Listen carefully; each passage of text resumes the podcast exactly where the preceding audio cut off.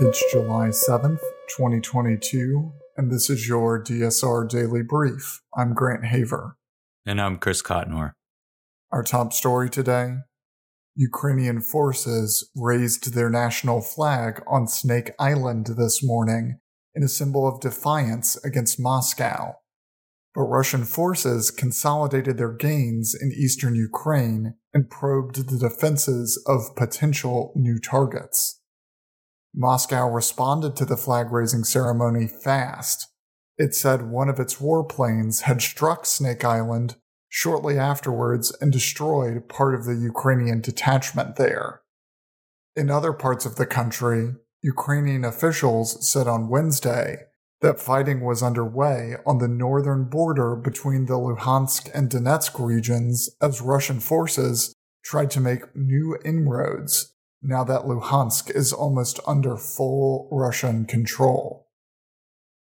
Russia has pocketed $24 billion from selling energy to China and India in just three months following its invasion of Ukraine, showing how higher global prices are limiting efforts by the US and Europe to punish President Vladimir Putin. China spent $18.9 billion on Russian oil, gas, and coal in the three months to the end of May, almost double the amount a year earlier, latest customs data show. Meanwhile, India shelled out $5.1 billion in the same period, more than five times the value of a year ago. That's an extra $13 billion in revenue from both countries compared to the same months in 2021. Western countries are willing to safeguard Ukraine's future existence with security guarantees, but they can't amount to a similar level of protection as the NATO military alliance provides, German Chancellor Olaf Scholz said Wednesday. Countries like the US, UK, Germany, and France have started discussing with Ukraine how to ensure that a potential post war peace agreement between Kiev and Moscow will be respected by both sides, so that Russia does not use such a truce to regroup and attack its neighbor again in the future. Ukraine has had bad experiences with security guarantees without sufficient enforceability. The country gave up its nuclear weapons in the 1990s in exchange for assurances from Russia, the US, and Britain which vowed in the 1994 Budapest Memorandum to respect the independence and sovereignty of Ukraine and to refrain from the threat or use of force against the country. Elsewhere, Boris Johnson is set to resign as conservative leader but intends to carry on as prime minister until the autumn.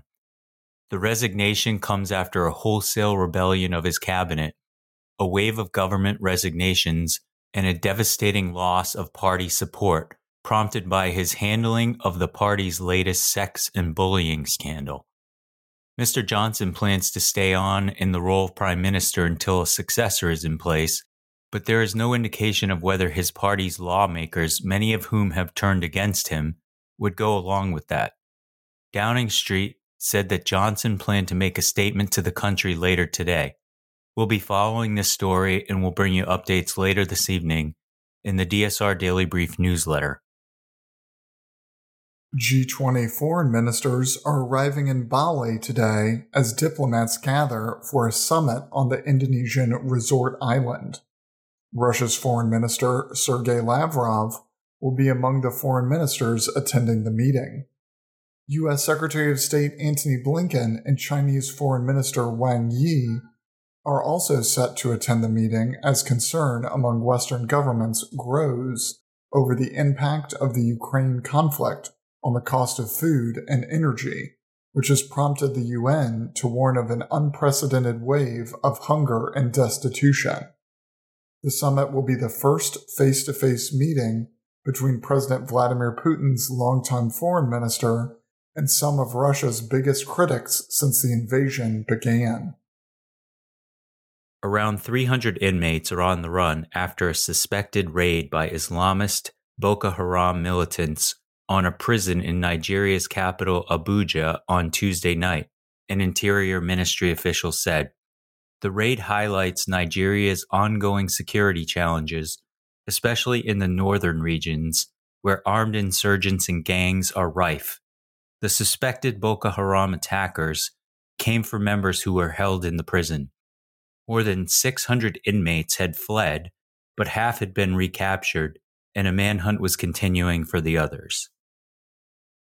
One of the main suspects in the 2021 assassination of Haitian President Jovenel Moise pleaded not guilty on Wednesday in a federal court in Miami. Businessman Rodolphe Jaar is charged with conspiracy to commit murder or kidnapping outside the United States and with providing material support resulting in death. If convicted, Jaar faces a maximum sentence of life imprisonment. His plea came almost a year after a squad allegedly made up of former Colombian soldiers, Haitian police officers, and others went to the president's residence and killed him on July 7, 2021. Beijing has issued a mandate requiring people to show proof of COVID 19 vaccination before they can enter some public spaces, including gyms, museums, and libraries, drawing concern from city residents over the sudden policy announcement and its impact on their daily lives. The list of public places requiring vaccination does not include restaurants and offices. The mandate will go into effect on Monday, with exceptions available only to those who cannot be vaccinated for health reasons. In lighter news, a rural Georgian monument that some conservative Christians criticized as satanic and others dubbed America's Stonehenge, was demolished Wednesday after a pre dawn bombing turned one of the four granite panels into rubble. The Georgia Guidestones monument near Elberton was damaged by an explosive device, the Georgia Bureau of Investigation said, and later knocked down for safety reasons. The monument had previously been vandalized, including when it was spray painted in 2008 in 2014. No suspects were identified, but the curse of the monument will get them soon. That's all the news we have for today. Be sure to rate, review, and subscribe so that more people can find the show. If you have a tip, topic, or correction you'd like to flag for us, please email us at daily at thedsrnetwork.com.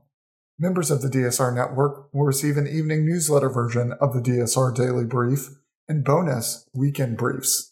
Last weekend, I spoke with Max Hoffman of the Center for American Progress about Turkey and NATO expansion. Go to the DSRnetwork.com and become a member to make sure you never miss any of our analysis. If you want more in depth discussion of these issues, be sure to follow the links in the show notes to read our sources. And tune into Deep State Radio today to hear David Rothkopf and Kavita Patel talk with Barb McQuade and Steve Vladeck. Stay safe and stay tuned to the DSR Daily Brief.